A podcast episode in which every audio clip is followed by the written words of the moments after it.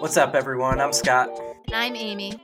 And this is Ranked, a podcast where we rank top tens of film, TV, music, and everything in between. And today we're talking soundtracks. We got the Grammys coming up, so we're gonna be hitting a couple, uh, couple music related episodes here. And um, I'm just gonna start off real quick. Uh, you are what the biggest hater of award shows. So where are you at with the Grammys? Hit me with that right at the beginning, Scott. Right at the beginning. Let's go. Let's get into it. Let's go. It's yeah, you know, I just I'm not I wasn't really raised watching award shows much. And I also some people are probably going to not like me when I start talking about this, but I I appreciate the art. I think people are great artists. I think they deserve a lot of recognition. But when it comes to the actual shows, I feel like it's this whole judgy perspective of, you know, from that second that they enter the within a, like a proximity of what a mile they're starting to be tracked by paparazzi and they are nitty gritty digging on you from your shoes to your clothes to your hair. Do you, do you look drunk? Are you with it? What's going on in your life? Oh who's this person with you? And then it turns into this just i don't know this whole spectacle and then by the time you actually by the time you actually get to the award show you know, I, I think it's great that people get these awards. Um, it's just not for me. Like right. I, I, yeah. I, I like to see people get recognized for their stuff, whether it be in a small award ceremony room or I'm there watching somebody grab their graduation diploma. That's fantastic. also, kind of boring.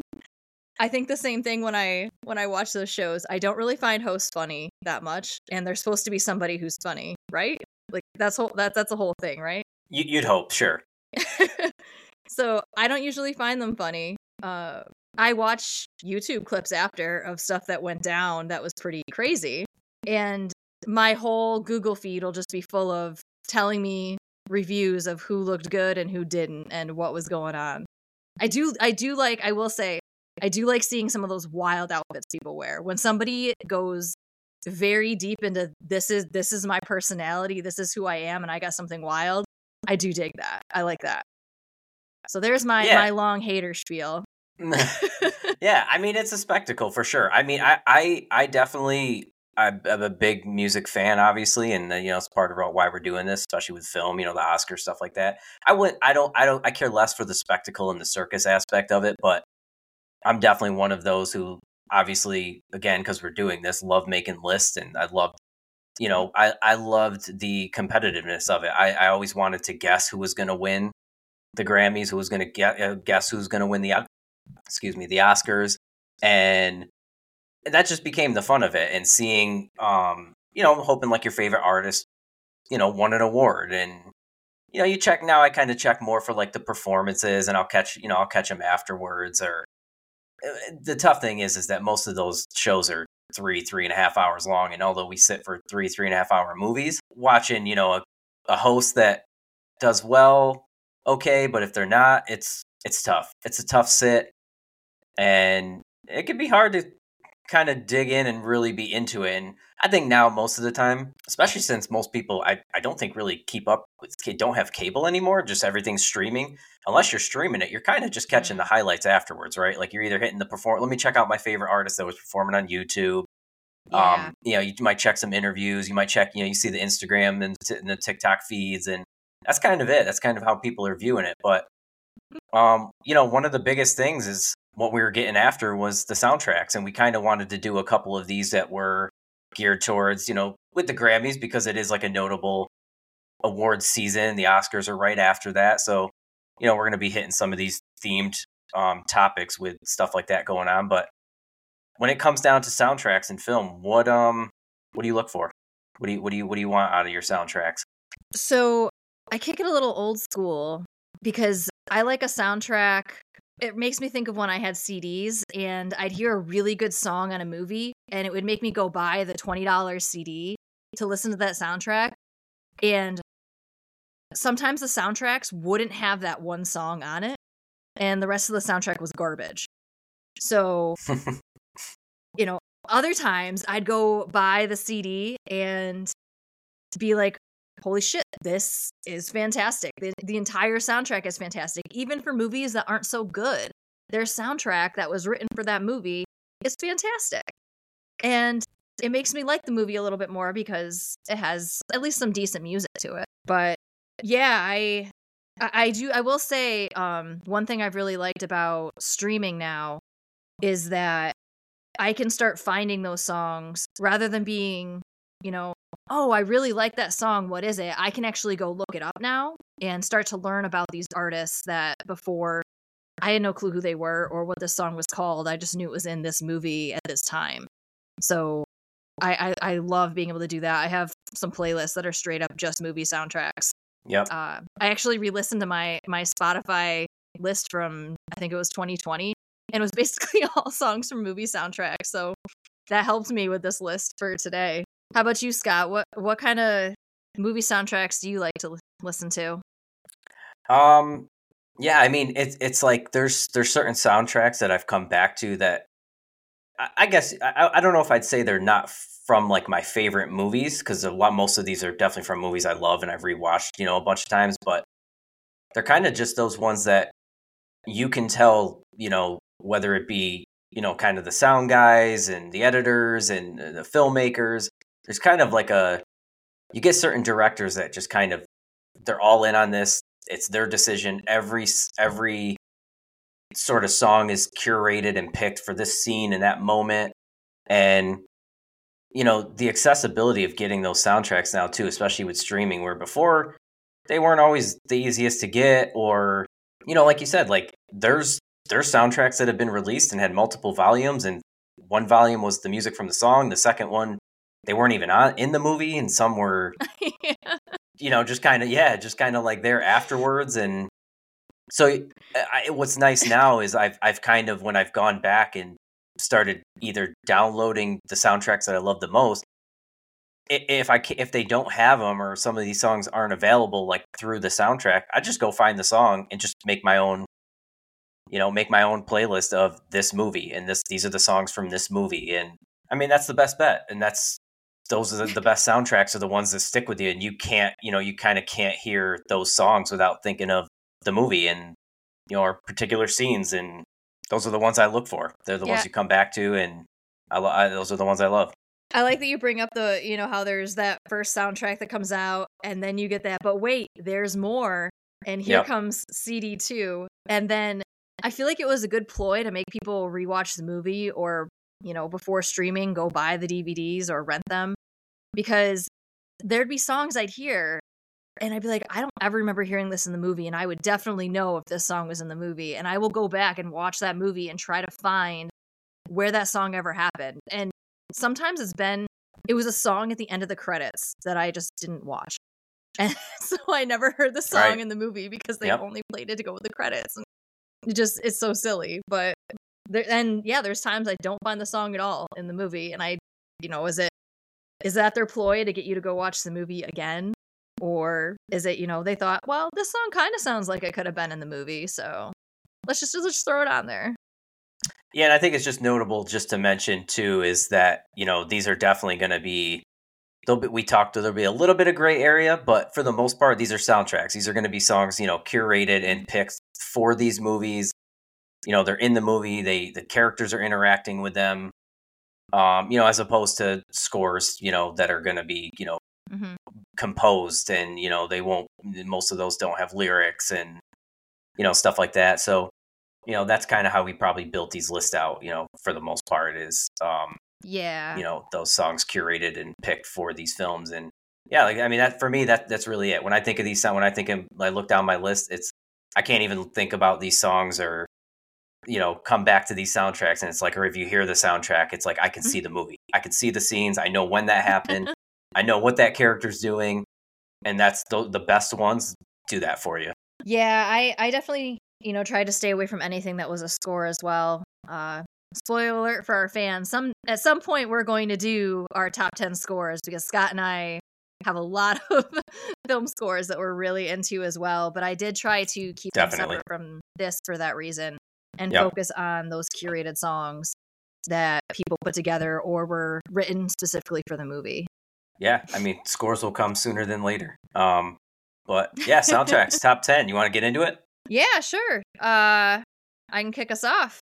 Yeah, kick it Um, off. So, my number 10 is one of my first cheats, I'm going to call it. And the reason it's a cheat is that it's more than one film soundtrack, but you can't really separate one of these soundtracks from the other. And there's so many of these movies now that it just all ebbs and flows into one. And minus maybe a couple songs that you can tell were written for a specific movie, they basically just play throughout every single movie at this point and it's the Fast and Furious soundtracks.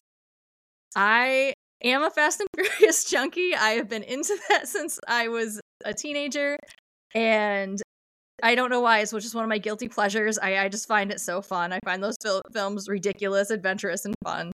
And you know, the the soundtracks themselves, a lot of the songs are really upbeat, and I I really dig that. I listen to the Fast and Furious uh, uh, Spotify playlist when I cook a lot of the time because it has a lot of reggaeton in it too. And my college roommate really got me into reggaeton, and so it just I think that's why I like these so much. Is just they have reggaeton in them, and they just have this this just fun.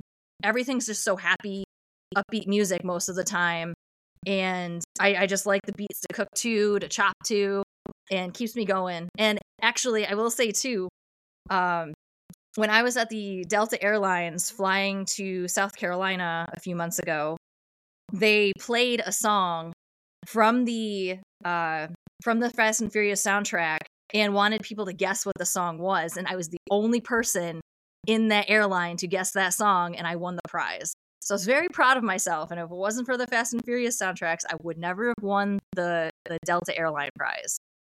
Was the Delta Prize a cameo in the 79th Fast and the Furious movie? To be determined. Well, you know, someday we're going to get to that movie. And if that does happen, maybe they will let me be in it. I'm going to get an adult sized Barbie Jeep. That would be my plan. And I will race in that Barbie Jeep. No, it was uh it was one of those little freezer things with like a little little bubble like you know what I'm talking about those little frozen balls that then you can put on your uh achy knees or I use it for my ankle or you know your neck or anything like that. So and a pen. I got a Delta pen. So th- those those are my prizes. Not a first class ticket or anything. Just I was just proud of myself when I knew this song. And they actually the attendants actually asked me if I looked it up. And I'm like, I did not look this up. That is on Fast and Furious movies, multiple movies. I know this. I know this song. I want to say it was one of the first. I want to say it might have been the second or third film in that franchise where it was very. It was more hip hop than anything. Might have been Tokyo Drift. I can't remember which Yeah. one. Um, you know, I'm sure we'll maybe even have like a discussion about those films later on. Uh, that would be an Yes, interesting dynamic. that might be a yin and yang podcast for us, as you could probably sense. But uh, diminishing Hey, returns here. But there's gonna be there's gonna be eleven uh yeah, eleven movies by the end of it. So and actually no, because of the Hobbs and Shaw spin-off, there's even more movies. So right now there are eleven movies out with Hobbs and Shaw. There's supposed to be another Hobbs and Shaw. And then there's another Fast X Part Two.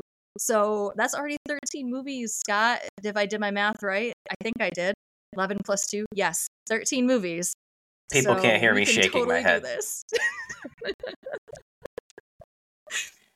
I'm We'll gonna hold there. you to this one, Scott. We'll- We're doing yeah, this. we'll, we'll get that. Might that one will be fun just to do. Maybe we'll have to do it when like what is it? The uh, Fast X Part Two. I just like, good God. Yeah, I mean, so th- I think the first two movies had a little bit more, um, more rap and hip hop and everything in them. They because they had actual artists in those movies. So Ja Yeah. Rule was in the first one, so I think he did a lot of the songs for the first movie, and then. Ludacris has been in two through now. Yep. and he did a lot of the soundtrack for Too Fast, Too Furious. So yeah, there you go. That's I probably think, I think those are of. the ones where where it has it. Yeah, and then it kind of transitions over into just like fun, bouncy music. What a pick. I know. Did I shock you with that one? Were you expecting that? Was was not. I'm glad you're standing on it though. yeah, in case you're new to listening to our podcast too, Scott and I do not share our lists ahead of time. we like to be just a surprise, So sometimes Yeah. we are indeed surprised with the, what the other one picks. That's a yeah. That's not would not have guessed that at all. You're welcome. Yeah, thanks. What was your number 10, Um, Scott?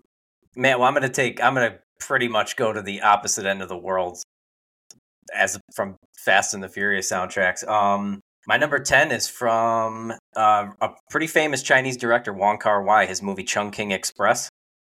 It's a 1994 kind of comedy crime movie. Um, and it famously doesn't have a lot of music. It's a pretty sparse soundtrack, but what it does have is kind of a recurring motif throughout the film with the mamas and the papas um California dreaming. And that kind of plays multiple times throughout the film to highlight funny moments, drama, the crime elements, to kind of highlight like the wonderment that you know one of the main characters, uh, Faye Wong, her her main character, kind of what she's going through, and um, yeah, and the other one is uh, "What a Difference a Day Makes" by Dinah Washington, kind of plays, and there's just it kind of has this like almost like kind of fuzzy screened, kind of wandery, dreamy aspect to it, which you know his films kind of do, but there's just not a lot of music. There's even Faye Wong covers um, the Cranberries' "Dreams" as a Cantonese cover, and it's wonderful. really? It really, yeah, it really works for the movie, and you know, there's like these kind of just flowy scenes. I think it even plays. It's like there's this flowy scene where she's kind of cleaning um, Tony Leung's character's apartment, and it's just very dreamy and it's kind of hazy, and Huh. it, you know, it's in it's from obviously I you know it's from 1994, so like a lot of that music and the way it's played and how it's used really shows. It just kind of highlight like you know what year you're in, you know what kind of film it is, um, and there's a great line that I took actually from the movie, which I love. And Tony Leung's character, he's talking to Faye, uh, Faye Wong's character in a little snack bar diner type of thing, and um, he says, uh, "Do you like loud music?" And she says, "Yes." And um, she says, uh, "The louder, the better." Then I don't have to think. And that's like Hmm. pretty much my life's motto for with music: louder, the better. Don't have to think. Don't have to hear people. Yeah. Um, but But yeah, there's why not I like, like- live music. I don't have to sure. talk to anybody. for sure. Yeah. Um, but yeah, I love this movie. I love Wong Kar Wai's films. Um, and th- like I said, this is just like it's not a ton of music, but the way it's used is more of like a motif. It's hmm especially with the uh, like I said, the California Dream, and it's used. I, I I didn't get a good count, but it's quite a bit throughout the movie. Where I, I'd say that I say that could be like a little bit of an acquired taste. If you watch the film, you could kind of see people being like, "Oh my god!" Like they just keep going back to this like one song, but the way it's used is perfect. So that's uh, it's my number ten, Chungking Express. Great movie, great Yeah, I'm gonna have to check that movie out now. excellent. All of his movies are. I love I love him as a director. Mm. Number nine. What you got? Uh, so number nine. Uh, Fast and the Furious is not a 38? no, I combined them all into one. Scott, all Fast and Furious were number ten. That's Don't- right. They, they won't reappear. That's, I got you. Thank thank you. Thank goodness. yeah, you're welcome for that too. I didn't just do a whole top ten of the Fast and Furious. Just t- ten Fast and the Furious soundtracks. yeah, be a short pod. uh, yeah. um. So my number nine uh is a movie I loved from the '90s, and so my uh my brothers are much older than me. My brothers are 18 and 20 years older than me, so they were introducing me to a lot of music from the 80s that were a lot of the hair bands and rock and roll most of the time. So I, you know, I got really into that at a young age. And this movie soundtrack is Wayne's World. Hell I yeah. think the music in Wayne's World is just fantastic. It Awesome. it's all the great hair band songs playing. I love the ballroom blitz thrown Yep. into the whole mix of it. That is just amazing. Um, and I I fell in love with that song too. So it's just it, it's it's a great great movie. The, the Bohemian Rhapsody in the car just fits so well. And then when he rolls up and asks for uh, the Grey Poupon, and you can hear in the next car this like fancy, I think it was a Rolls Royce. You just hear this very classical music coming out of the, this old rich person's car compared to th- this little the, the little uh little blue bunny mobile. It's just Yep. this little tiny thing, and they're just blasting Bohemian Rhapsody, all headbanging throughout throughout uh, parts of it, and you know, getting to meet Alice Cooper, and yeah, it's just fun. I mean, the Wayne's World two soundtrack, got to give it props too, but Wayne's World one for me is is just fantastic. I I, I like everything about it. Yeah, that's a great pick. And that's kind of what we were talking about at the beginning too. Like that's one of those ones that I mean, you talk about iconic, like there's like three or four scenes in Wayne's World that you hear those songs, it's like you're thinking of Wayne's World. Jim, you know, was Oh, it yeah. Jimi Hendrix, Foxy Lady? Yes, yeah, I love that part. It's so you're just like, yeah, you you get there's so many of those moments, and I mean that uh, how many movies? You know, some movies that have like the really, really kind of that have become iconic, but like that's got like multiple versions of that Mm-hmm. in one movie. So yeah, great hair band tracks. That's a good one. I love. That's just such a great movie. Yeah, even just all the musical references they do, uh, like Stairway to Heaven and everything too. and Yeah. uh, No Entry and, you know, uh, talking about all the guitars and it's just yeah. And and that crucial Taunt band in it, I always when I was a kid was like, "Oh, this is my favorite band." Even though, you know, really real. but Yeah, it was cool at the time. hmm yeah. That's uh, th- those are. Um, those are just uh, those are really like of its time too, and those are when like the soundtracks become basically like extra character in the movie. They're not just songs picked for a movie. You know. Um. Oh yeah, for sure. It's just it was great. Um. All right, my number nine. This is this is uh this is why we're doing this podcast. Is 1989, Batman, Prince. Um, this is just some weird shit, and I love it. There's so much. There's so many gems with just just the fact that Prince did a Batman soundtrack is just crazy. But when you watch this movie and you think of, you know, Jack Nicholson's comically Jack Nicholson Joker, um, purpled Oh, yeah. out. Who else would do the music but the purple one? And Tim Burton famously you know, had said that it kind of ruined Prince for him a little bit because he just he loved Prince, he loved his music, but this whole process of how he got to do the soundtrack and it basically became a Prince album, um, it kind of soured on him a little bit on how he heard Prince music going forward, and um, you know, obviously Danny Elfman, who you know did this credible score, you know, didn't like it at all. Like he was not thrilled. He Mhm. didn't want to work against Prince music while trying to make a score. But it's just great, like dance synth pop. It's classic '80s. Um, you know the the Party Man and Trust. You know, within the museum. You know when you got Prince blaring on the on the boombox and the purple coated goons and. It's just it's, it's hysterical and it's just it's just over the top and it's quirky love that scene.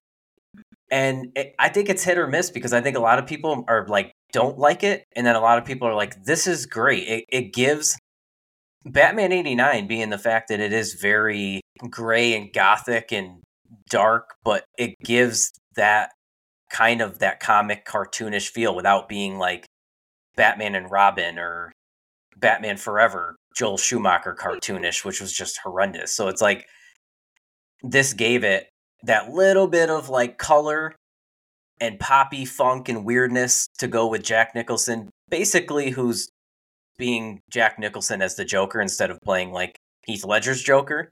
But yeah, it's it's just it's it's great. I Nicholson and Prince too. Like I mean, at the time, 1989, it's like biggest movie star, biggest artist. Put them together, and you just got this really funny synth poppy Prince album in a dark Tim Burton Batman film, and I love Yeah. it. I, I still listen to it because it's great. They're great Prince songs. They just happen to be in Batman. Yeah, it's it's kind of of that era too, where somebody does a lot of your soundtrack for you. Like, uh, you have the those Teenage Mutant Ninja Turtles, The Secret of the Ooze, or Vanilla Ice. Like Oh my the- God. The main. yeah, it's that. Yeah, the other version of that. Yeah, it made me think of that when you were talking about about this setup for it, about how that was also just that performance was fantastic in itself. Yeah, and you know, if, if this was one of those versions where Prince made like, it, there are parts of the film within his songs and these albums, like little vocal snippets and stuff like that. But if it were like kind of like a Batman themed Prince album, it probably wouldn't have worked. But knowing Prince being just a true blue artist that he is, was not going to go in there and make a half-ass album of Batman noises and you know stuff, and just nonsense. Like he's like, this is I'm Prince, like I'm going to make this album, and I love. I mean, again, we talked, we we go back to like you hear songs and you can't think of anything but the movie. When you hear Party Man and I think Trust is the one that plays during the parade and the famous "Who He Stole mm-hmm. My Balloons." Like that, you can't. I can't hear that song without seeing Jack Nicholson throwing money, and that's just awesome. And, and it works. It just gives it that fun element to the movie that's otherwise not there because it's a dark and cold gray Batman film. So I love it. It's my number nine, no, Batman. I, I appreciate. I appreciate that Prince uses real scenes from the movie too. There's um, you know that song "King of Wishful Thinking." You know what I'm talking about? Oh, go west. It's kind of yeah, yeah. Uh, that music video, it, the song plays in Pretty Woman, but the music video is not Richard Gere and not Julia Roberts. It's just two people randomly dressed to look just like them dancing around this this I think it was a just a white room of some it's sort. Like a, it's, it's like a so white weird. studio. Yeah, it's really it's so weird. weird and yeah, you know, I'm sure they there's reasons behind it. Maybe they couldn't get rights to use parts of the movie, or there's something going on. But it, yeah, it just is so awkward. They would have been better off just creating their own music video. Yeah, for sure. It. Yeah, what you all got? Right, number eight. All right, you're number, number nine. Eight. No, I did number nine. Oh, Wayne's that's right. World. Wayne's, Wayne's World. World. Yeah, there we go. Number, you're number eight. Um. All right, so here come some of my cheats. oh, number 2 I'm just gonna belt them in a row here. but so this one is kind of it's a mix, and I call it scary movie mix. And when I'm saying scary movie mix, I'm talking about those teen scary movies from back in like 90s, early 2000s era. Uh, well most mostly teen ones so like things like the faculty and disturbing behavior. But then also movies which you know wasn't the greatest movie but queen of the damned had a really good soundtrack. And a lot of it is that that grunge angsty uh, more more alternative rock a little bit borderline screamo stuff sometimes but the music to it was just so well done to fit these movies and the scenes.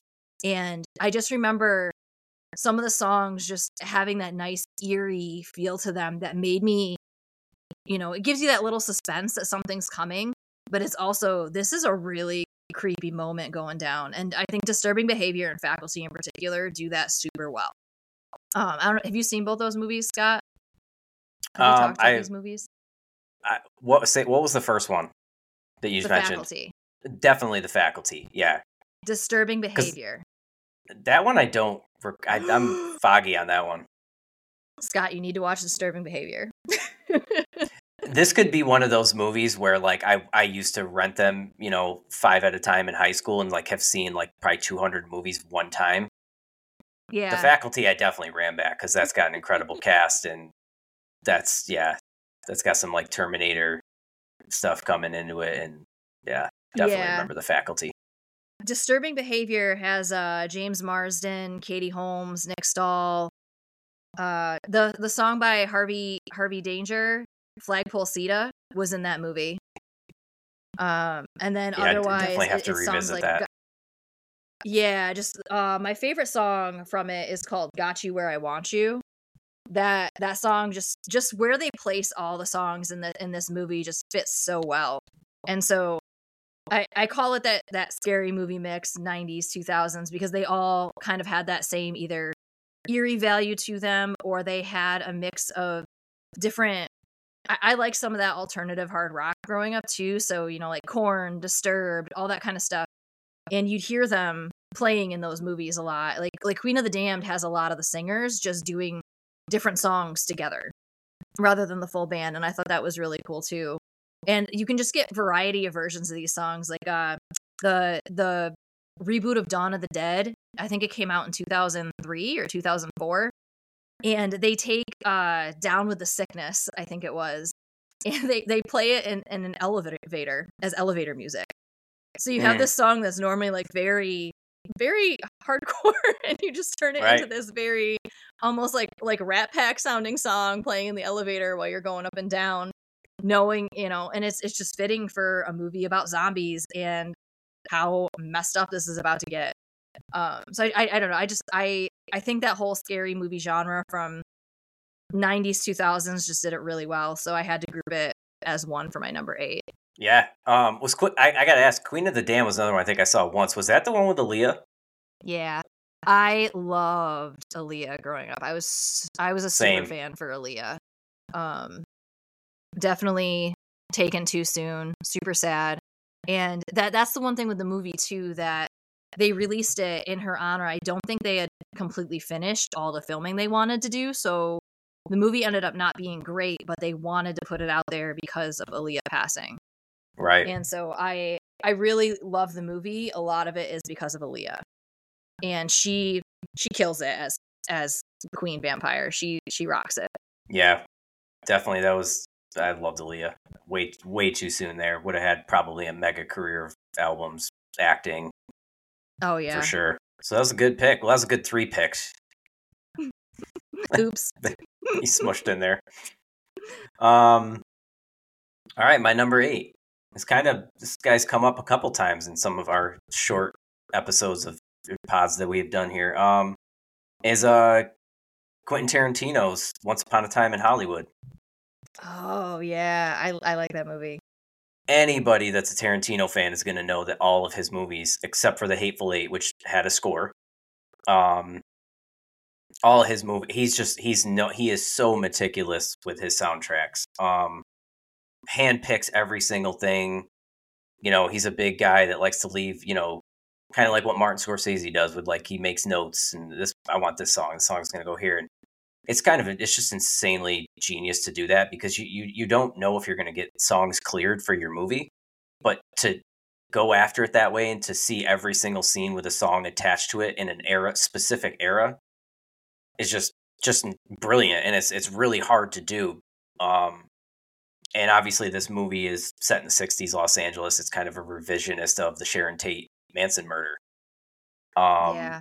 as Tar- Tarantino likes to do, especially with Inglourious Basterds. But and every single thing is picked, and um, it's it, the soundtrack has a mixture of jingles and radio commercials that he went back and with his you know um, you know music supervisor editor, and they they made sure that you know when they're in the car and you know Brad Pitt's characters you know fumbling with the radio and yeah, anything like that is like just that specific. There's commercials and jingles that were happening at that time in the 60s Mhm.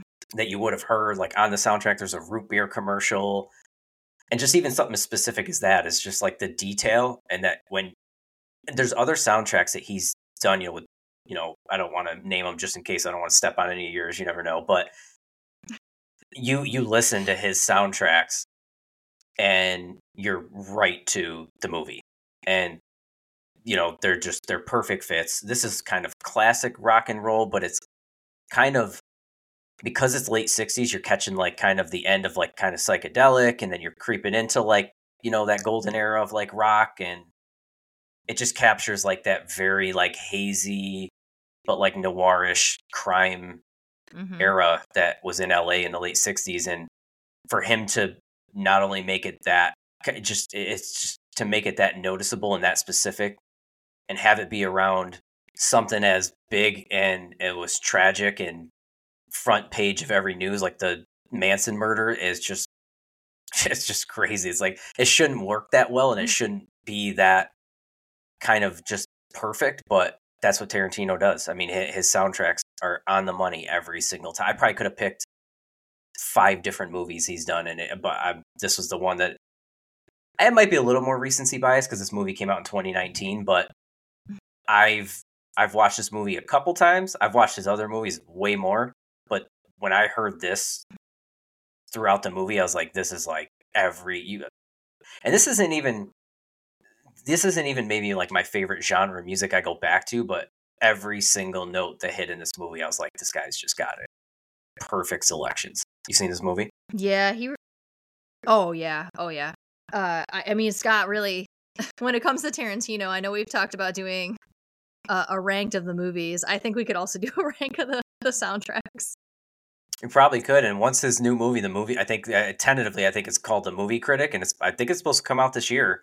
Supposedly, that's his tenth and final film, and if it does, hey, that might be a that might be a top ten Tarantino right in time for that movie release. Yeah, That'd be good. game. That'd be tough. That's a hard list. well, we know we'd have crossover on that one. Definite crossover. The the the top like three would be interesting. His his his movies flip flop for me all the time. It's so that's a hard list.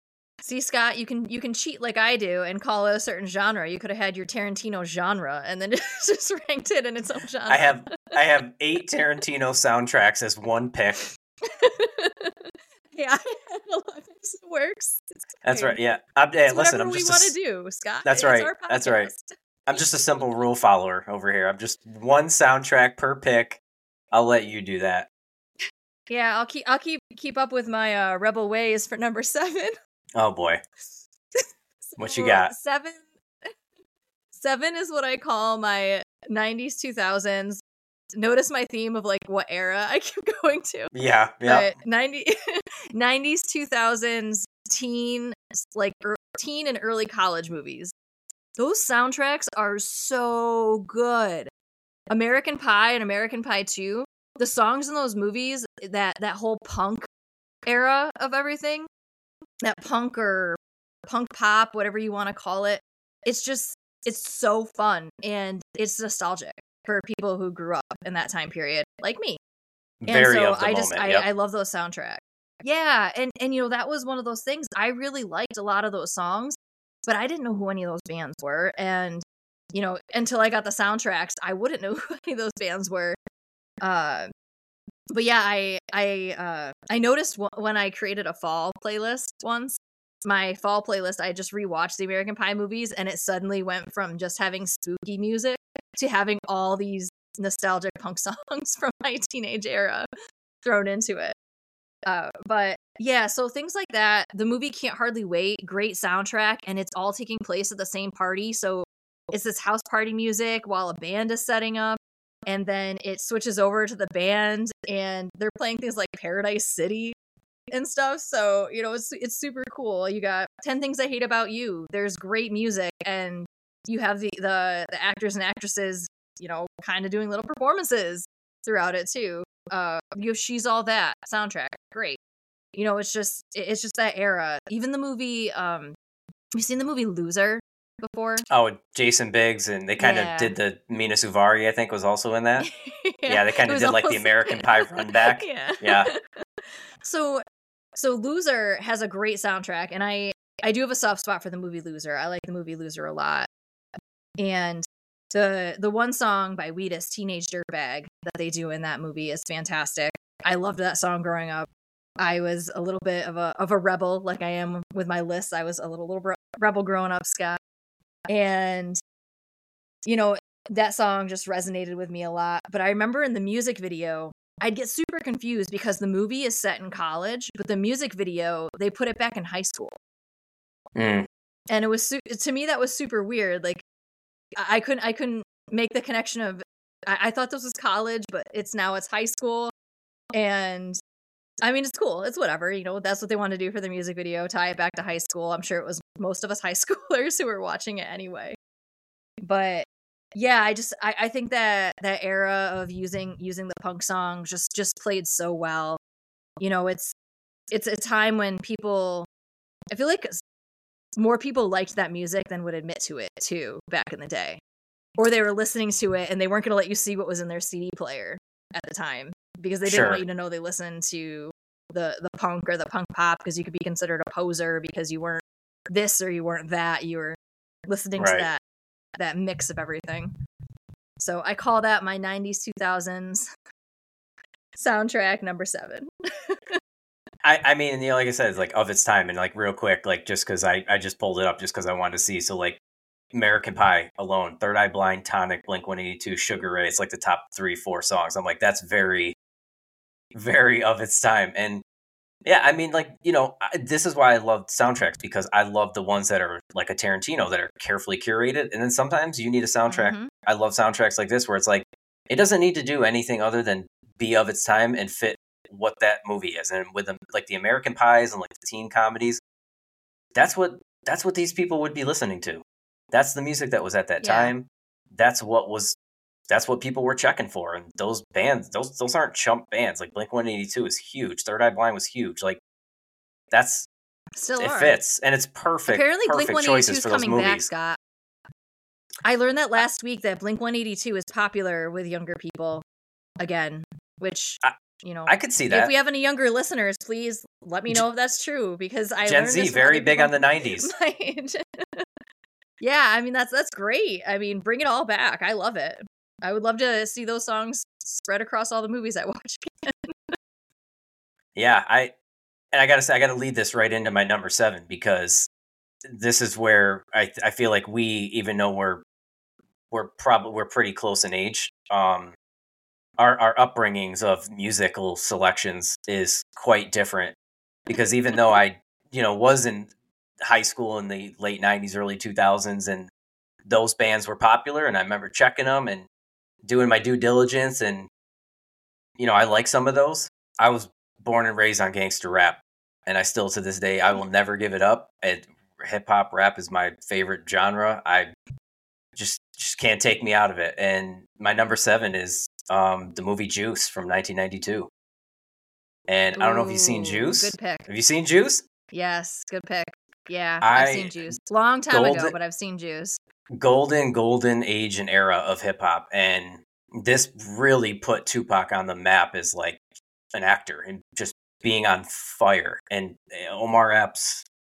And I mean at this time too it was 1992 but the best part about this soundtrack aside from the fact that this is very much a hip hop movie and it was a very of its time and very relevant um hip hop at this time was going through quite a transition because you were coming out of the 80s of like the origins of the DJing and beatboxing and breakdancing and it was more fun and it was more party based and you know I, Omar Epps' character in this Q you know is you know a DJ he wants to DJ he wants to cut it up at parties and you but then you also have Naughty by Nature and Too Short Big Daddy Kane Rakim and Eric B and but then you had new a little bit of New Jack Swing with Teddy Riley and Tammy Lucas and there was this good mesh going on at that time where they were starting to blend the 80s into the 90s and it was going from that very fun you know block party hip hop of slick rick and dougie fresh into this more urgent aggressive street hip hop that was tupac. And him being in this movie was not only perfect for that transition because he was a big part of that but his character being just one of the most terrifying villains and characters put on screen. And it's a little tough because when you realize where he his what kind of how he met his demise and he tragically again killed at a very young age you you wonder what part of him personally was in that role. Yeah. but without and but and you know and he his music was very kind of had that good mix as well. And Eric B and Rakim's song "Know the Ledge" is just very pulsating and it, it's just like you, you it makes your ears ring like you can't forget it. And, and that's kind of that that song actually becomes Omar Epps' character's kind of motif. It's like kicks off the film it, it's like in the opening credits Rakim one of the greatest to ever do it. You got these like great shots in the opening when that song's playing of like gritty subway New York City streets. And it's just like it's it's incredible. And I've listened to this soundtrack like a hundred times and I probably listened to it before I even like knew it was a soundtrack, you know what I mean? Like when you're starting to come into hip hop and I'm like 10, 11, 12, like I, I didn't see Juice in theaters in 1992. I was like 7. I was like so I was like 6. Like so I, I had to come you know, a little bit later. Luckily I had an older cousin who was 6 7 years older than me that was like this was his music that late 80s early 90s. So coming into Juice was like I was like, dude, this is like I just like you can't turn it off. I'm like, what is this? So, like incredible, incredible soundtrack. No, yeah, that was a great era for rap and hip hop. Like I, I loved Biggie and Tupac. I would listen to them a lot. Puff Daddy and the Family, really into that. Uh, I loved Busta Rhymes a lot. And, yeah, and I how, mean, yeah, how fast. I never knew what he was saying. He could go so fast, but I, I was here for it. Yeah, and that and that was that was like coming in you know the nineties. Nineties rap is you know just very very well known and considered like the Mhm. golden age of hip hop. It was kind of when it really took off and became more commercial, more noticed. Um, bigger budgets, bigger videos, you know, Yeah. bigger, more labels, and Juice kind of was like that good hybrid of both. And the Juice soundtrack, like, just kind of shot it to a whole new direction. And being a you know 1992, it was like off and running from there. So that's my number seven, Juice. All right, Scott. My number six. I'll go back to following the rules. Although I'm gonna get a, I'm gonna give an, an honorary shout out to a second movie that you know was kind of similar. Um, this one also has a lot of music in it that is nostalgic for me, and it's A Night at the Roxbury. Did you Have just log this on Roxbury? Letterboxd? Shh, yes, I did. that movie is an had- abomination. So I had to. So it's it, it's You hilarious. It's soundtrack. hilarious. No, it's it's hilarious. It's hilarious. That's a that's a that's a Uh, funny that's a good pick. That's a funny pick. Come on. Everybody did know, that head a nodding the, thing. the stuff that, yeah, and I still do, for one. But it also, you know, it has stuff that you'd hear on things like Jock Jams or Jock Rock. And uh, do you remember Skate Estate, Scott? Unfortunately, yes. so, for people who are not from our local area, uh, Skate Estate is just a roller skating rink that would have teen nights that most of us who are in middle school, especially, that was our hangout. We we would be at Skate Estate. Try, I, I would be on rollerblades. I could actually backwards rollerblade then, so I felt pretty cool when I could go around in reverse to all these different songs they'd play. But it was basically the Night at the Roxbury soundtrack playing most of the time. Yeah, you'd hear it. Uh, you hear it. Uh, or You heard it everywhere. no, but yeah, you have the notorious, you know, side head weaving song, What is Love? They play Staying Alive in it. Where do you go? You know, it just it just has oh, Be My Lover. Like La Bouche. you know, that's just La Bouche. That you know, how could you live through the nineties without hearing La Bouche play ever? This is your night, Disco Inferno. I mean, yeah, it's just it's so good. Everybody hurts. like they just they just had really great song picks for the different moments in this ridiculous movie, and it just and you know it also um. So I'm really into dancing. I love to go out dancing. It's something that I find just makes me happy, relaxes me. Just to go dance. I dance around my kitchen. I dance when I clean. I dance when I cook. I am just all over the place. And this this is just one of those things where you know they're focused on a nightclub in this and for me growing up watching it I was young. And so I thought that's what I was going to see when I'd go to nightclubs so I got really excited. So you know another honorary shout shout out Romy and Michele's high school reunion. They also have a great soundtrack and they they Yeah. have that same kind of LA nightclub vibe that they go to. And so for me that's what I thought was going to happen but then Scott I'm I'm going to kick it again. Do you remember Empire Club and Teen Nights? Did you ever Yeah, yeah, yeah. I think I went once or twice. I, as you might, as you might guess, I was not a nightclub person, a crowd person. Yeah, tough times. Yeah, let's put a teen nightclub they- in between an alleyway and just have no supervision. That's good, great times. Well, but it was only teen night one night a week. One night a I week, right? It was just Thursday nights they would do teen night. And so I was uh, the first time I ever went, I was super stoked. I'm like, this is gonna be like Night at the Roxbury. This is gonna be like Romy and Michele's high school reunion. It was none of the above. It was not. It was not. It was like totally musty. deflated my bubble. Yeah. I'm pretty sure they actually did play La Bouche though. They might have actually played that at the time. Oh, they played. Yeah, oh yeah, they played all those songs. It was it was the same music. It was not the same, Same- atmosphere as Same you know, music, not the when, same when vibe. I see these clubs. Yeah, like Night at the Roxbury clubs. That, that was so cool how they did the whole bring the inside to the outside and bring the outside to the inside and just all these different theme things. I maybe it's a big city thing. I don't consider where we are a big city, so maybe that's why I don't really see you know the Yeah, fun, not that big. things. Yep. Yeah, but yeah, so that that's my number six, A Night at the Roxbury. Shot Will Ferrell out of a cannon and gave maybe a newfound love for Hadaway's "What Is Love." Like that, Yeah, kind of can't hear that song without thinking of A "Night at the Roxbury." So I mean, that's ex- exactly what we're talking about. I I don't even think about it, Scott, but I just end up bobbing my head still, just not not even thinking about it though. I don't I don't realize I'm doing it. I'm like, "Oh yeah, this song. This is where they do that." I just start doing it. And I Yeah. don't realize I'm doing it until somebody points it out to me and I'm like, "Oh, yeah." And then we have to talk about the movie because, you know, it's not something everybody's seen. Yeah, fair. I like it. Um, all right, my number six. Man, what a what a swing here from Night at the Rocks, your Night at the Roxbury to the 1972 blaxploitation movie uh, Superfly, Curtis Mayfield's soundtrack. Whoa. I love Curtis Mayfield. Every I'm a huge Curtis Mayfield fan. Love this movie. Love a lot of the old blaxploitation movies. I think they're all a lot of them are super super underrated. Um, classic kind of soul funk album.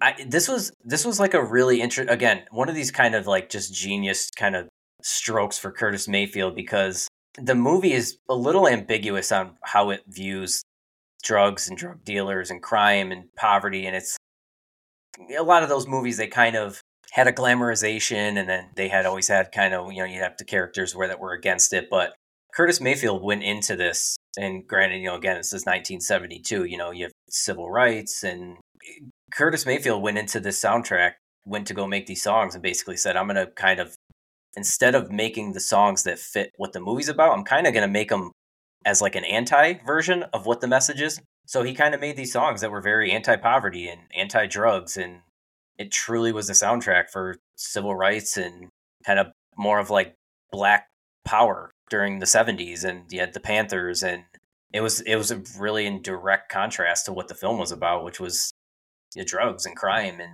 um, kind of like a glorification of that stuff in some way. It, it's not very the movie isn't explicitly like these people are amazing you know, speaking of like dealers and stuff like that. It, but for Curtis Mayfield to that's just that's just like a great that's what like great artists do. They look and go, you know, I'm going to make these songs that fit this and they fit this movie and they fit these characters, but it's going to the messages are going to be the exact opposite of what I'm looking at.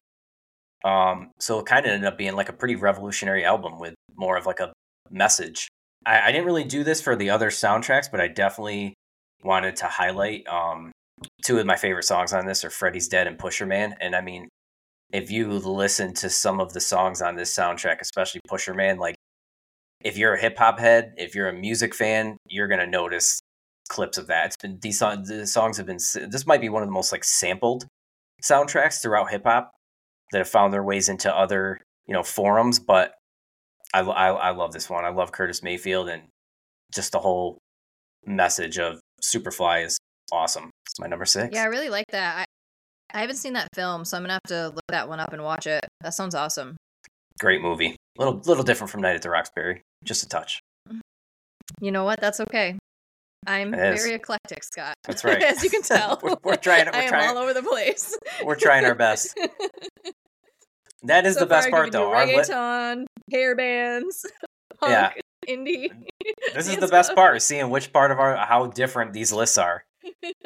Um, well then that'll take us into number five, where, you know, I may uh I may have some dislikes for disliking uh the three and a half hour version of the award shows and just wanting the three and a half minute version of the award shows. Now you're not Um, alone in that. I, I'm gonna say it though. Uh my number five is the soundtrack to Grease 2. The second movie. what a bold choice. And I, I stand by Grease 2 is better than Grease. And I will stand by my feelings towards that. I love this movie. I love this soundtrack. It's, you know, a more musical movie like the first Grease. Have you seen Grease 2, Scott?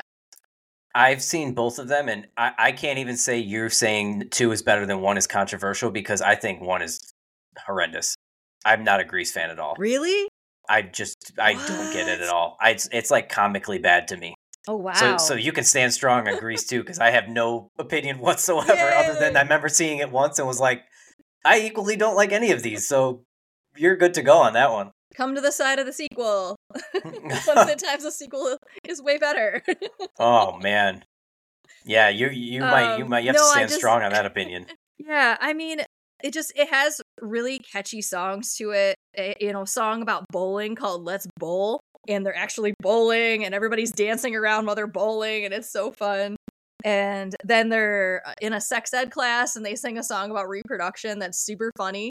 That I still think about that song. I when I had to take sex ed in high school, that song played in my head the entire time I'm having to sit through that class.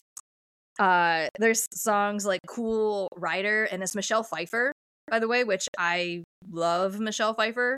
I pretty much love anything she is in. She is fantastic. Same. She is, yeah, great actress and one of the Big most fan. beautiful people I've ever seen in my entire life. Yes, she and, is. And yeah, the song the songs are just catchy. They have really good voices. The movie again way better and eh, they they are they're more on motorcycles than they are these drag race cars and it's just i, I don't know I, I think it's much better and the soundtrack to it is fantastic and eh, you know I, I have to give an honorary mention not to grease um but there's another one that you know was one of my close calls and i'll just say it now just because it ties similar to this it's a musical movie called crybaby have you seen crybaby scott with johnny depp no no, I haven't. So it's kind of a spoof of Grease, so you might like it. It's a spoof of Grease, but has more of an Elvis vibe to it. Johnny Depp is kind of like this Elvis character, and the songs are really great in that that movie as well. So I, I would recommend checking out Crybaby too, and that that was a close competitor into this list. But yeah, I have to I have to give it a shout out. That one is also fantastic. Just w- with the placement of the songs, the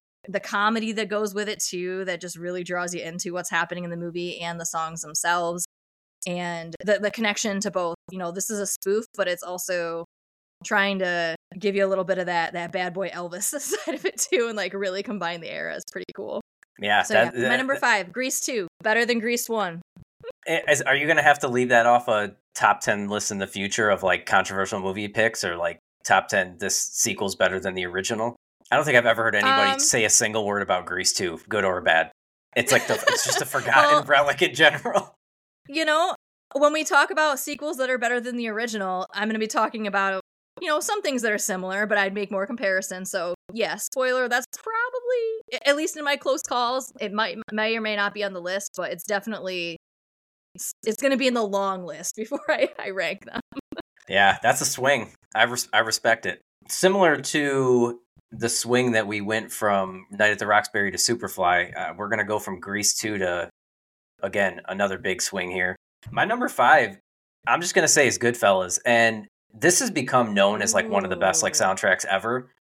And it's almost, and, and I'm not a fan of when people do this, but because things are great for a reason.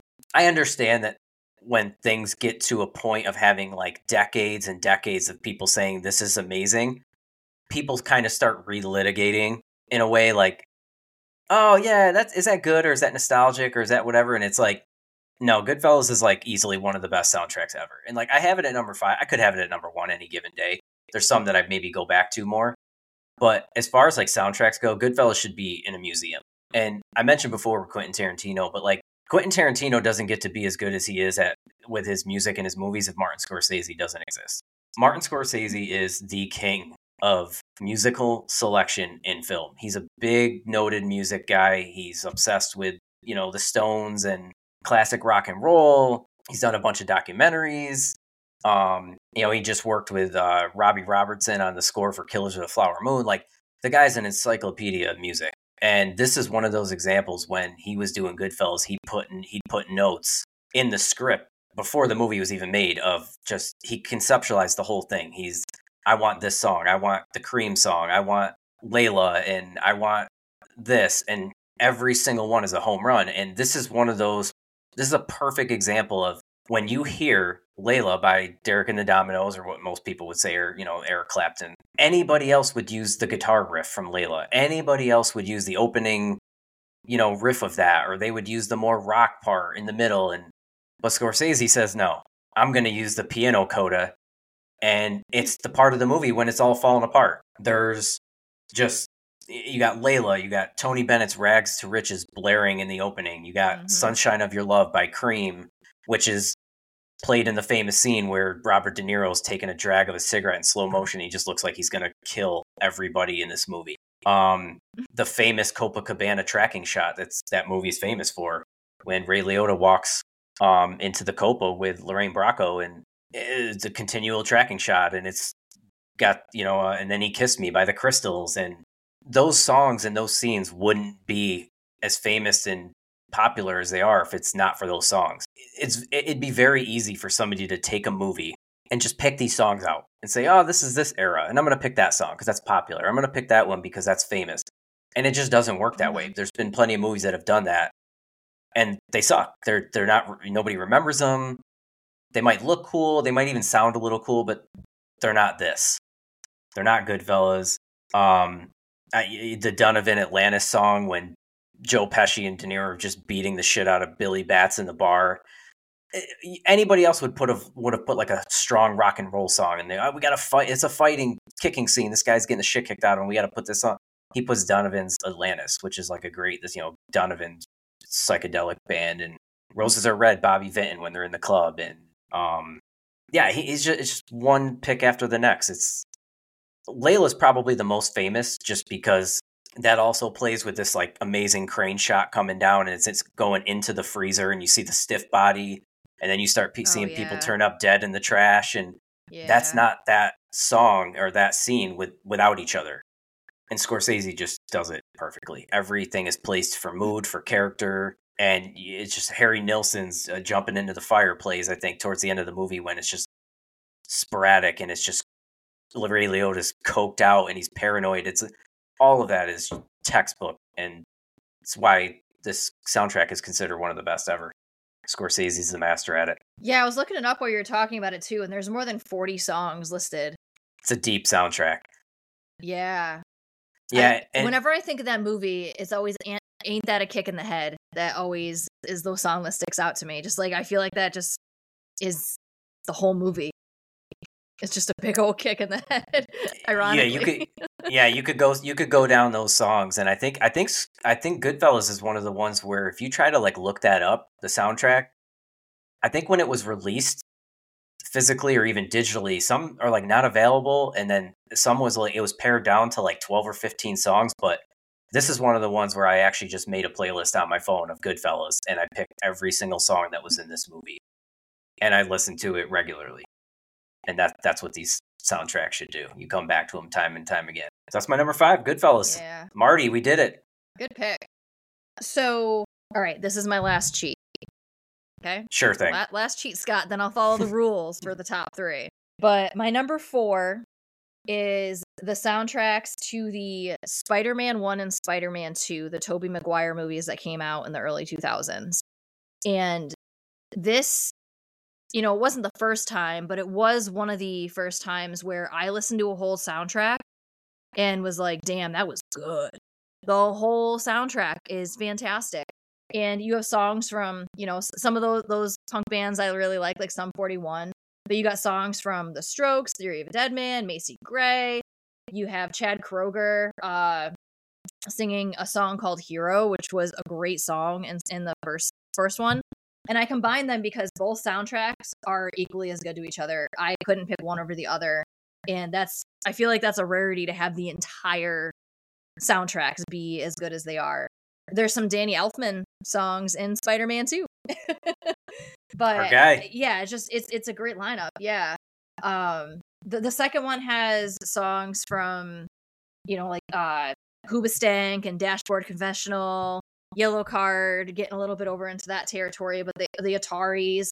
Uh, but it was it was just great songs. Um, Taking Back Sunday, I heard a song by them on Spider Man 2, which then really got me into Taking Back Sunday, and I started listening to all their albums. So I I just think the these two movies are a rarity where just the entire album is great to me, and I could listen to them. I still listen to them to this day. And you know, I started when when we were planning for this episode. I found a Spider-Man Spider-Man playlist. And so there there's new animated movies into the Spider-Verse and across the across the Spider-Verse. Those are also fantastic movies in themselves. But I started listening to some of those soundtracks and I don't know them well enough to really speak on them, but I think I think they're great songs for this era and it's actually getting me into some newer songs, Scott. So maybe next year I'm going to have songs for the right the right year. not not your, your top ten of 2024. Start making a list. Yeah, but it, yeah, it just so so I, w- I will give props to Into the Spider Verse and Across the Spider Verse as well. You know, I'm gonna, I'm gonna listen to them a little bit more, but it's it's another thing that's really nice with these first two Spider Man movies and these last two Spider Man movies is the songs are really connected to the time too. Like a lot of this kind of punk, punk pop, alternative indie rock stuff was getting really big in the early 2000s. And now you have a lot more people getting into more of that electronic music again and just the music that you hear in Into the Spider Verse and Across the Spider Verse is so fitting for you know what they're going through. They're going across the Spider Verse, so the music's going to be its own kind of web of, of craziness. And so, yeah, I'm I'm I'm digging it. I'm it's getting me into some newer music. You should be proud. I thought you'd be proud, so I was excited to tell you that. That's why it's a cheat too. new music, new list. But yeah, n- number four. the number four is Spider Man one and two the the Tobey Maguire Spider-Man movies. yeah, I, I as you know, I mean, I I was not a Spider-Man guy, but uh cuz we're obviously Batman fanatics, I don't go too much into the superhero world, but yeah, I'm gonna have to check those out because, like I said, like I, I mean, that's the time when that was coming of age years. So I mean, yeah, a lot of those bands, are just they're relevant to the time, and you, you know, you could you could very much those type of movies. You could kind of that probably is one of the best things about anybody that's making a I guess a superhero type of movie or a blockbuster like that is you they're not a specific time. It's like you can kind of do what you want with the music. So it kind of opens it up yeah. to where you can really kind of get creative with it. So yeah, that's pretty cool. I mean, that's like I said, those you raffle off those bands. That's very on the nose for for those those years. What what hit your number four, Scott? Go the total opposite direction, please. I, I am. I am. I'm, I'm pretty much going the opposite direction for every single one. Um, so my number four is um, the soundtrack to the movie Dead Presidents, the Hughes Brothers film from 1995. Great kind of wow crime yeah, caper. Vietnam movie. Yeah. This this I will say that like the Hughes brothers, they're they're not really out and about anymore. They're still doing some stuff, but in the early 90s, they were coming off of Menace to Society, which is just an all-time classic, and they came into Dead Presidents and as a film, it kind of just misses being like kind of their classic movie because it was just bold. It was ambitious. Is you know Larenz Tate, you know, coming back off of Menace to Society, and it's like it told a great story about this guy, you know, back in like late '60s, early '70s, like a you know Vietnam and what that meant for like a Black American and, enlisting in a war that was you know incredibly problematic and controversial, especially within the Black community. And you had you know the Black Liberation Army and the Panthers and you had these contentious relationships with law enforcement. And um and uh, this film really tried to hit on all those things. And it it was it was a big swing. And I, I love this movie. And a big part of what made this movie very just recognizable and just really fit was the music. And the Hughes brothers obviously at this time in 1995 they could have said you know what? Yeah this is a Vietnam movie. It's a war movie. It's a crime movie. There's a heist at the end of the movie. Mm-hmm. And they could have just said, you know what, I'm going to do hip hop. This this would be the obvious choice, right? To you, and the music that they picked was all R and B, funk, and soul from the '70s. It was Isaac Hayes, it was James Brown, it was Aretha Franklin, and the Dramatics. And you could look at that and say, ah, that could that's kind of obvious, right? Like it, because of when the movie is set. Like I said, anybody else though at this time, they're going to take that cast of characters, Bokeem Woodbine, Chris Tucker, and you know Keith David. They're going to take that and they're going to say this is 1995. Uh, let's just, you know, who, who do we got? Biggie, Tupac, uh, Snoop. Like, you could have threw, it could have been nothing but Public Enemy and East Coast hip hop artists. And it might have worked and it would have been propulsive and it would have been kind of like the yin, the yin to the yang of like when the movie was set. But making it where it is all about the soul music and the funk music and that classic R&B and Al Green and that made the movie. It really put you right into this time frame, which was very tumultuous and uh, and a lot of that music was came from trauma and bad situations and th- th- having those artists in this to reflect what this character's going through was perfect and um you know it captured all of it civil rights vietnam drugs the liberation movement our guy danny elfman actually did the score for this movie oh, um, oh wow and the dead president's theme i will say although you know, obviously he he it was original piece of music from Danny Elfman. you listen to the da- the dead president's theme, and it's just haunting, and it's terrifying. Mm-hmm. Um, and it's just great. And the there's a kind of like a really tough scene towards the end where Chris Tucker's character overdoses, and the police bust in on his apartment, and needle's still stuck in his arm, and it's just Al Green's tired of being alone playing, and it's like really tragic and it's sad, but it's got that great song. And it's it's mm-hmm. kind of got everything. And this was a soundtrack too. I got to know because we mentioned this earlier. Is that there's two volumes. The first volume of this soundtrack came out, and I think it was like 12 or 13 songs, and it was so popular they released another one. So I think in total it's like 25. Again, really hard and were to all get. the songs actually in the movie, Scott? I think they were. Yeah, I, I think the I think the Okay, movie. that's I mean, cool. I yeah, like that. I think they were. They, if not, it was quite a bit. It was it was almost all of them. But this was another one I think I tried to find on um, streaming and just couldn't find it. Just went and got all the songs and made my own Dead Presidents playlist. So yeah, that's a good one. That's kind of wouldn't say a cheap, but that's that's a double soundtrack. So a little little bit. Well, yeah, it's my number Oh, four, I'm, Dead I'm getting you to cross into the rebel, the rebel side, Scott. I don't th- I don't think I have any more crosses. We'll see. number three, Number three. what you got? So, uh, I like to dance again. I love dancing. I love dance movies about dancing. Movies about dancing tend to be if I'm in a crummy mood, watching those make me very happy. And another one that had a fantastic soundtrack was Dirty Dancing. I Sure. think the soundtrack on Dirty Dancing is great. Um, you know, it, the and the placement of where the songs are too. You know, you you go into this this underground and people are dancing things like like mashed potato and stuff from the from the time period, and it was just considered, you know, that music you don't you shouldn't be listening to this. This isn't the proper stuff, and everybody's just dancing all wildly to all these songs, and then Patrick Swayze sings a song on the soundtrack. So how can how can you hate a soundtrack with Patrick Swayze singing hung uh she's like the wind. She's like the wind. And then Hungry Eyes is is a song that I I love that song. I think that is a great song. Big Uh, one from that movie. the dance to time of my life you know it, it's it's great fitting it's it's this you know a, com- a coming of age for this this girl entering womanhood and you know she's never going to forget that summer ever patrick swayze might but she's not going to forget it and yeah it just it just i think the songs this is another one where i can listen to the whole album and i love it i think the songs are great but yeah dirty dancing my number three Scott, how do you feel about Dirty Dancing? It got great songs. Yeah, great songs, and it's iconic. I mean, how many Yeah. people? Ha- I, I got to ask, how many times have you tried to recreate the famous this the scene? You tried to recreate that at all? you just you just ever go for it at Um, like a wedding or? No, but I have always wanted to see a bride and groom come out, and that's the song. That is their that is their wedding song, and they are doing the dance. I'm I'm here for it. I did try when I was in summer camp as a teenager. I would try to get up on one of the logs and do the the dancing they do on the logs.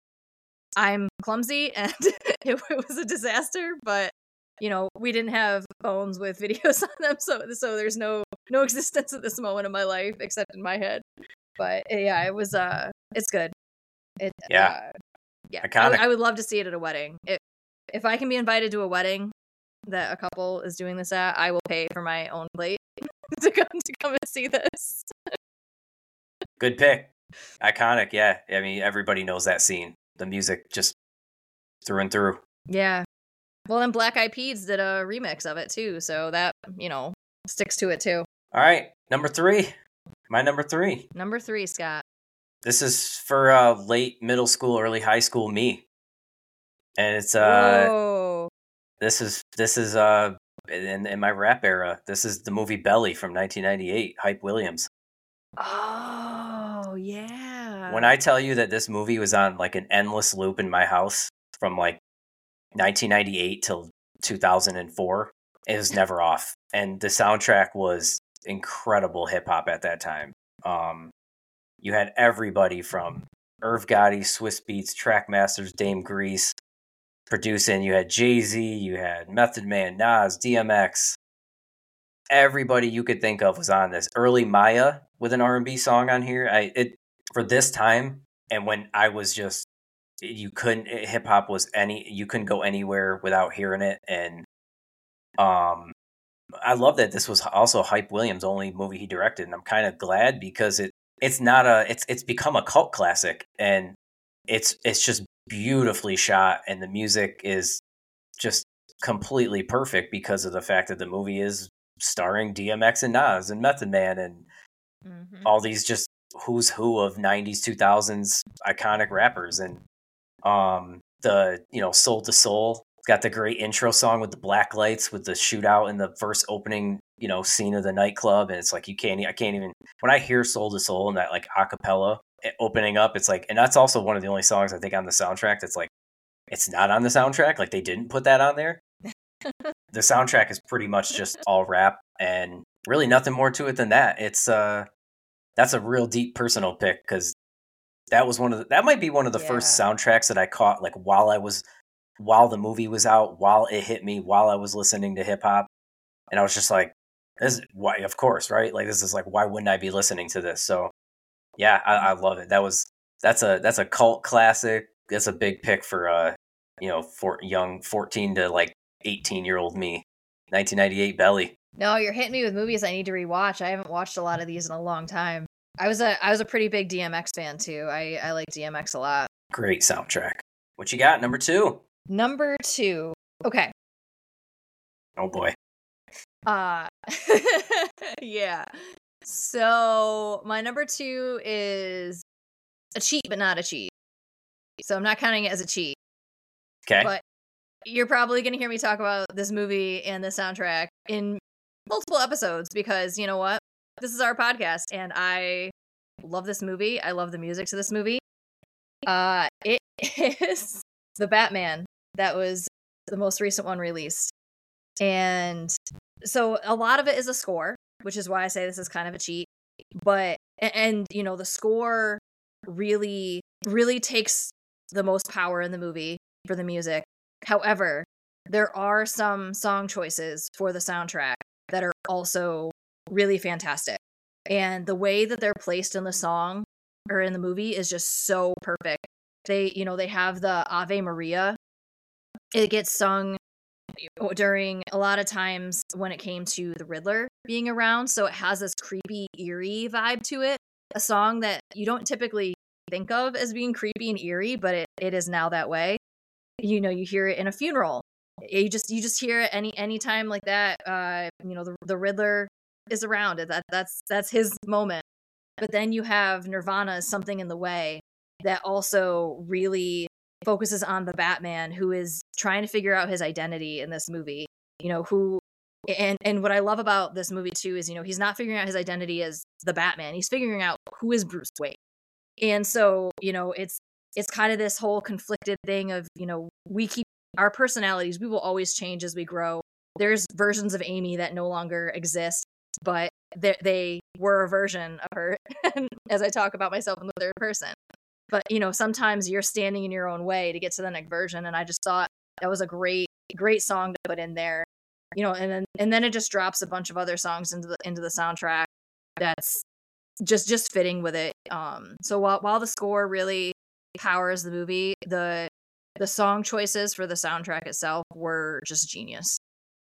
Yeah, I, I love this movie yeah, I, it's it's great, and I mean, it, I was never like a big grunge listener fan, whatever. But when I heard like the drop in this movie, it's no perfect. It just fits. Mm-hmm. It's rainy. It's dark. It's ugly. It's got that grungy just feel, anyways. And yeah, that's a the something in the way one is incredible. I figured that yeah. would be on your list. Oh yeah, it's gonna be on future lists. other lists. Um, this yeah, the Batman will be talked about in multiple episodes, everyone. So make sure make sure you watch this movie or just listen to me talk about it. I'm sure I'll, I'll, I'll, I have some of those. I have some of the ones where multiple like a song from a movie that might be on a soundtrack might come up in a different episode. Yeah, we're we're gonna have some of those. You like, you know, you gotta, yeah. you gotta, you gotta well, speak I mean, your truth. Well, Scott, it's, it's cool too because you know we're talking about them in different perspectives. So you know, talking yep. about a soundtrack to a movie, one of those songs might be something that we consider in an episode that we talk about needle drops because yep. you know it just has that significant moment but then you're more focused on that moment so you know yeah like i yeah it's gonna happen multiple times yep it'll be fun I'm, And it's I mean, this I'll, I'll, that'll lead right into my number two because this might be one that comes up multiple times with just w- all sorts of different stuff because it's one of my all-time favorite movies ever. I've probably seen it 75 times. Definitely saw it way too young. Um 1997's Boogie Nights. Love all time. Oh, yeah. It's the soundtrack. This is one of those dual soundtracks. It was released and then they released another one a year later. My guy PTA is he takes his cues from Marty. I, I- just absolutely knows how to use music in movies. A lot of his he's been he's been doing a lot more scores. Um, but when he's done when he's done soundtracks for his films, they're they're perfect. They're they fit the time, they fit the character, they fit the era, and he's just a master Yeah. at picking out stuff. Just like Mar- you know, Boogie Nights is is pretty. This isn't kind of anything new, but Boogie Nights is very famously like PTA's version of what he's familiar with of like what Martin Scorsese did with Goodfellas. He's very open about it. He's talked about it. He's like, this is my Silicon Valley porn movie about this these people trying to find families members and but it's taken right from the way Scorsese used his music in Goodfellas and he's very open about it. It's kind of a homage like and the opening tracking shot which kind of mirrors the Coppola one from Goodfellas, the open shot here is the emotions best of your love and it's perfect. It takes you right to the hot tracks, which is like the main hangout.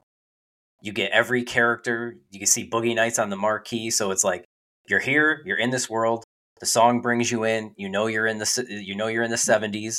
It's got Spill the Wine, which is incredible because it's when that plays, it's at Burt Reynolds' character's house and it's all the pool and people are it's the sun's out and this just lovely lady gets up from you know a chair and she flicks a cigarette in the bushes and dives in the water it's immaculately shot and that song is like you can't hear anything else but that she goes underwater. The song is still playing muffled because it's at the party. She comes up out of the water. The song is still playing.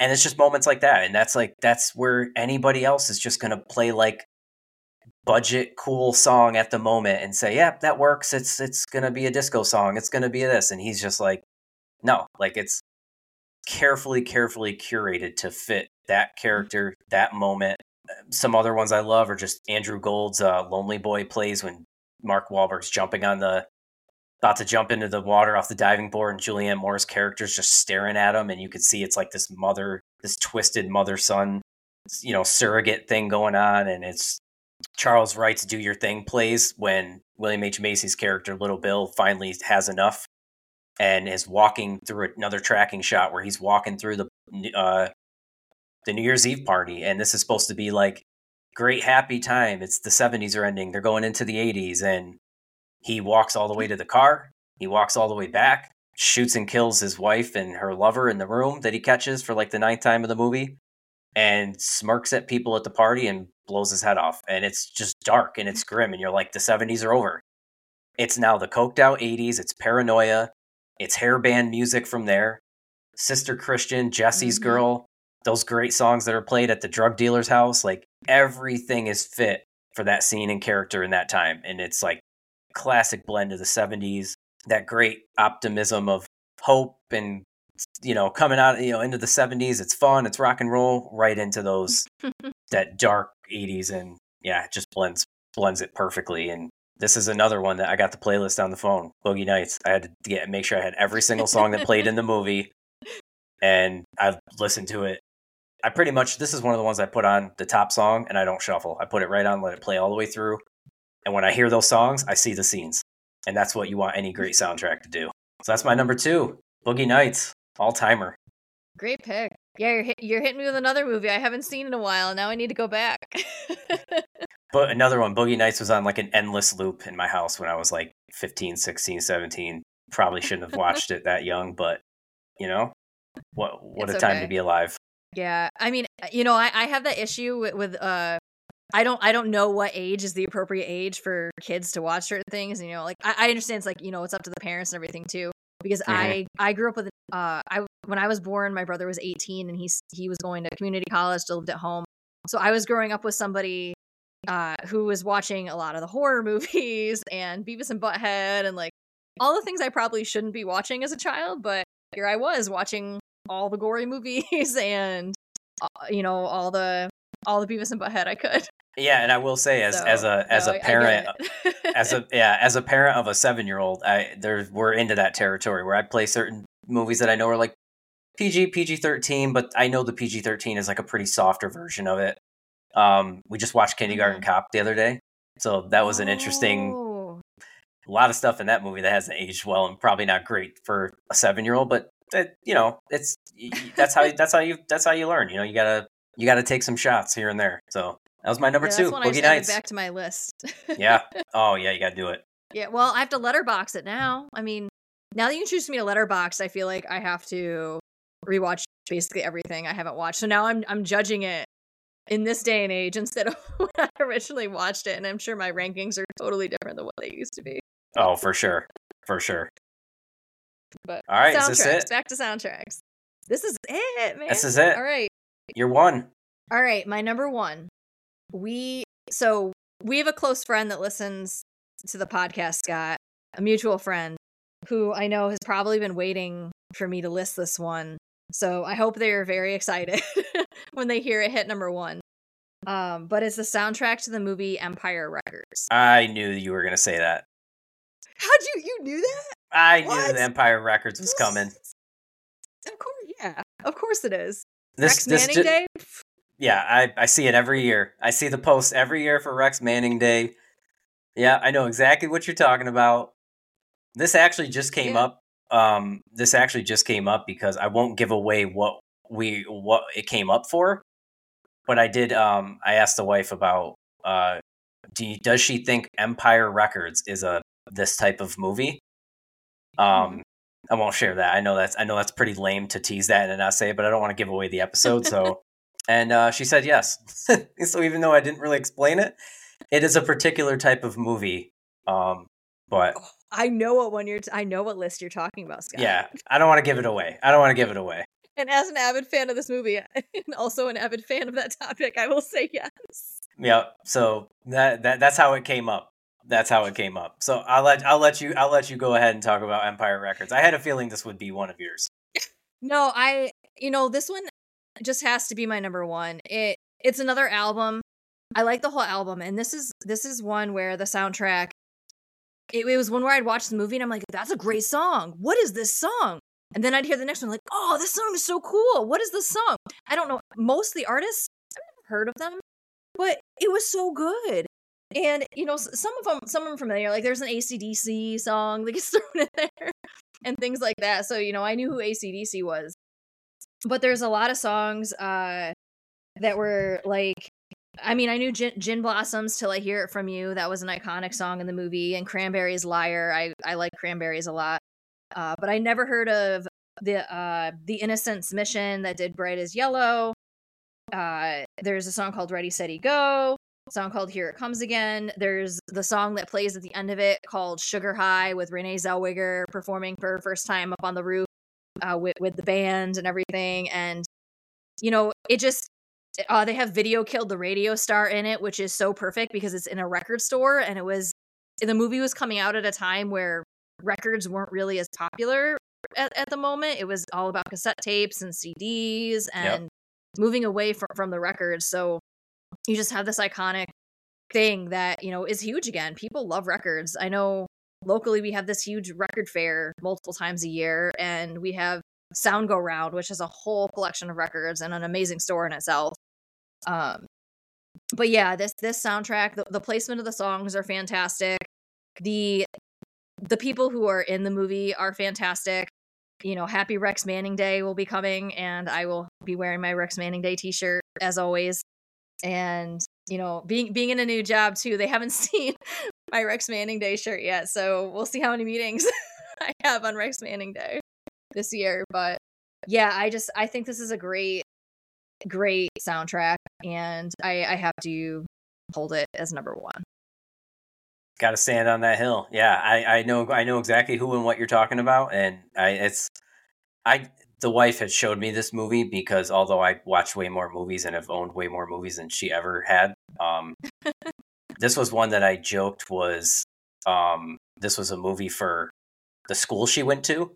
I said this is a that type of movie.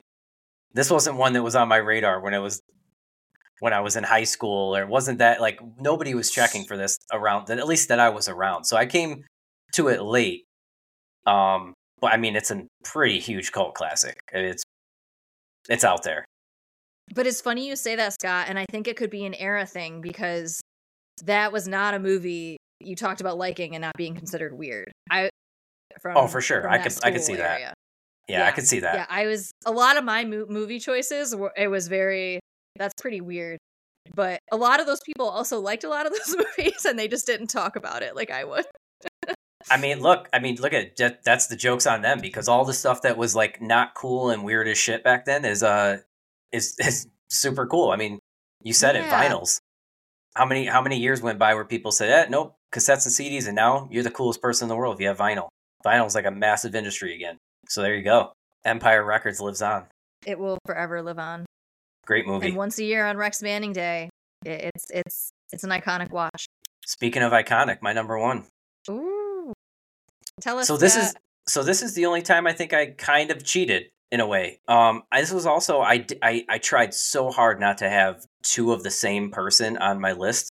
Um, but there was just no way I could because of the amount of times I've listened to it, how iconic it is, and it's uh it's my guy Prince, Purple Rain, 1984. Nice. I this is one that's kind of a little bit of a cheat because the this was Prince's sixth studio album, and it kind of was a re- little bit of a resurgence for him. Um, it was kind of like a more bigger, synthesized, bolder sound. Uh, he was coming off 1982's 1999 album, and more, way more live instrumentation, bigger production, and it fit perfectly with the guy who was going to make a movie called Purple Rain, and went in and said, "I'm just going to use this as a chance to make my sixth studio album." I, I just have to. I mean, this is just insane when you think about at the time, right? It's the 80s. You're like Prince is like the biggest artist in the world, and but looking at it now and seeing how many years removed from some of these just iconic songs are, just on this soundtrack, if you want to call it a soundtrack, because it doubles as an album, and it also kind of tech. It's not. A, it's not composer stuff, but it technically is a score. It scores the movie. It's mm-hmm. there is no other music. Like this is the this is a, a, unapologetically a Prince movie and soundtrack. And alone, just on this album, you have "When Doves Cry," "Let's Go Crazy," "Darling Nikki," "Purple Rain," obviously, I Would Die for You, and Baby I'm a Star. Anybody else, and that's like the greatest album ever made. And for Prince, it's his sixth studio album for a movie, and it won a Grammy for score soundtrack and an Academy Award for score, which is insane. Like that doesn't happen often. I don't even know how many times that's even happened where it's done both. Um, it's just a great blend of pop, rock, R and B, a new wave, electronic, and I think one of the funniest things about this, because again, we're so far removed now from it, but Darling Nikki in this song was, and I'm sure there was others because there used to be a list called the Filthy 15, but Darling Nikki was kind of the song that got, you know, Tipper Gore so pissed off that Congress decided to say that these albums needed a parental advisory sticker. But that really? speaks to how progressive and kind of sexually liberated and open Prince was and how fluid he was as a person to say like he just didn't care. He was like, "This is the mm-hmm. music I want to make, and this is this fits the movie. This is the stuff I want to make. This is and you oh, know he was known to have worked with a ton of female artists. He wrote for a lot of artists, worked with a lot. Sheena Easton, or Sheila E. Um, these songs were just huge for this movie, and uh, it's like I any I don't even know who else has even made had, he's even attempted to make this type of you know film where it's like he's he's starring in it it's his movie. He did all the songs. Most of the time, when somebody does that, an artist tries to say, I'm going to direct this movie, I'm going to be the star, and I'm going to make them, it's a disaster. It doesn't work. It's usually like it's a decent movie and a bad soundtrack, or it's like good music, but like you can't act or direct. It's, and he hit, he hit a grand slam. He hit every single one of them. Um, I've listened to this a hundred times. I mean, who hasn't listened to these songs over the years numerous times? So yeah, I had to go with uh my guy from Paisley Park, Prince, Purple Rain. Yeah, no, that's that's a great pick, Scott. I mean, Prince. It's one of my favorite things about him is that he was always just real. Prince. Real. That's the, this is who, Authentic. this is who he is. Take it. And you know, even I feel like even in some of those, you know, like a lot of the an- animated comedies that make fun of different celebrities, they always just made Prince cool. They never made fun of Prince. No, they made him cool. Yeah, that was the joke was on how cool he was. Yeah, I mean, I, I mean that's the thing. Like in Purple Rain too is like everybody has listened to that, whether they love it or they don't like it. I kind of don't even want to know people that don't like it because I don't even know how that's possible. But, but yeah, you can't go wrong. So there, there it is. There's the number one. You, should we, uh, should we want recap? You want to Well, rec- recap all calls, Scott? 13 of your Fast and Furiouses? I did have some close calls. Um, I didn't have that many. I was only going to name a couple just because it was like you know soundtrack's a little bit different. You want to make sure they're really like they hit home. But one that was really hard to leave off was "Do the Right Thing," Spike Lee's 1989 classic. Another one that was great, Public Enemy, hip hop, just really of the time. Um, and then the only other ones I really put were another Tarantino was Pulp Fiction, iconic Tarantino. We mentioned Ooh, that. yeah. Um, Cameron Crowe's iconic, almost famous. That's I just I mean like that soundtrack, smash hits. And then uh, one of my favorites was the movie Friday. Great mixture of like kind of soul, funk, R and B, hip hop. Yeah. with given you, Chris I mean, given Tucker your and- last list, Scott, I'm surprised it didn't make it. I, you know, I had Belly. I was representing for Belly, and I was representing for Juice. And I've definitely listened to those more than Friday. So I was like, yeah, you know, they can't all make the list. Yeah, I mean, so I had some close calls, and it wa- it was either you know the soundtrack had some good songs to it, and then some that were eh, or you know it just had a good soundtrack, but it didn't really, it didn't always fit the movie itself, or it's just you know, it, it was good and it just came close.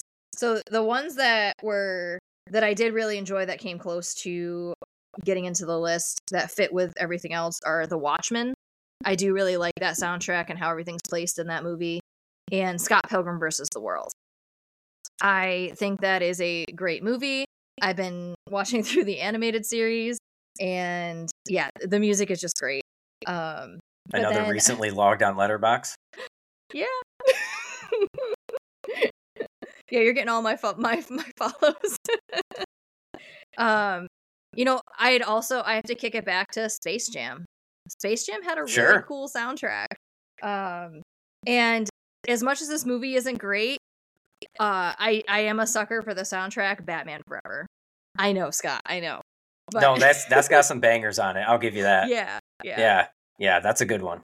It's better, probably better than the movie. All right, so my top 10 Fast and Furious movies. Just kidding. my uh, top 10 soundtracks uh, include the compilation of the Fast and Furious movies as number 10. Number 9 was Wayne's World. Uh, number 8 was the 90s 2000s scary movie, uh, teen scary movie combo. And then 7 was the 90s early 2000s teen movies themselves. Uh, 6 was A Night at the Roxbury. 5 was Grease 2. Four was Spider Man 1 and 2. Three is Dirty Dancing. Two is The Batman. And one is Empire Records. Solid. All right, my number ten was Chungking Express. Uh, number nine was Batman, Prince's Batman. Uh, number eight was uh, Once Upon a Time in Hollywood. Number seven was Juice. Number six was Superfly. Number five was Goodfellas.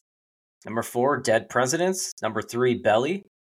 Number two, Boogie Nights. And number one, Prince, Purple Rain. It's our top 10 soundtracks. I was actually thinking that Batman was going to be our crossover. 89. Well, I had The Batman. But no, I will give it to you. That's that's a good one. Yeah. I thought that might be the one. So that's kind of cool, though. We didn't have any crossover there.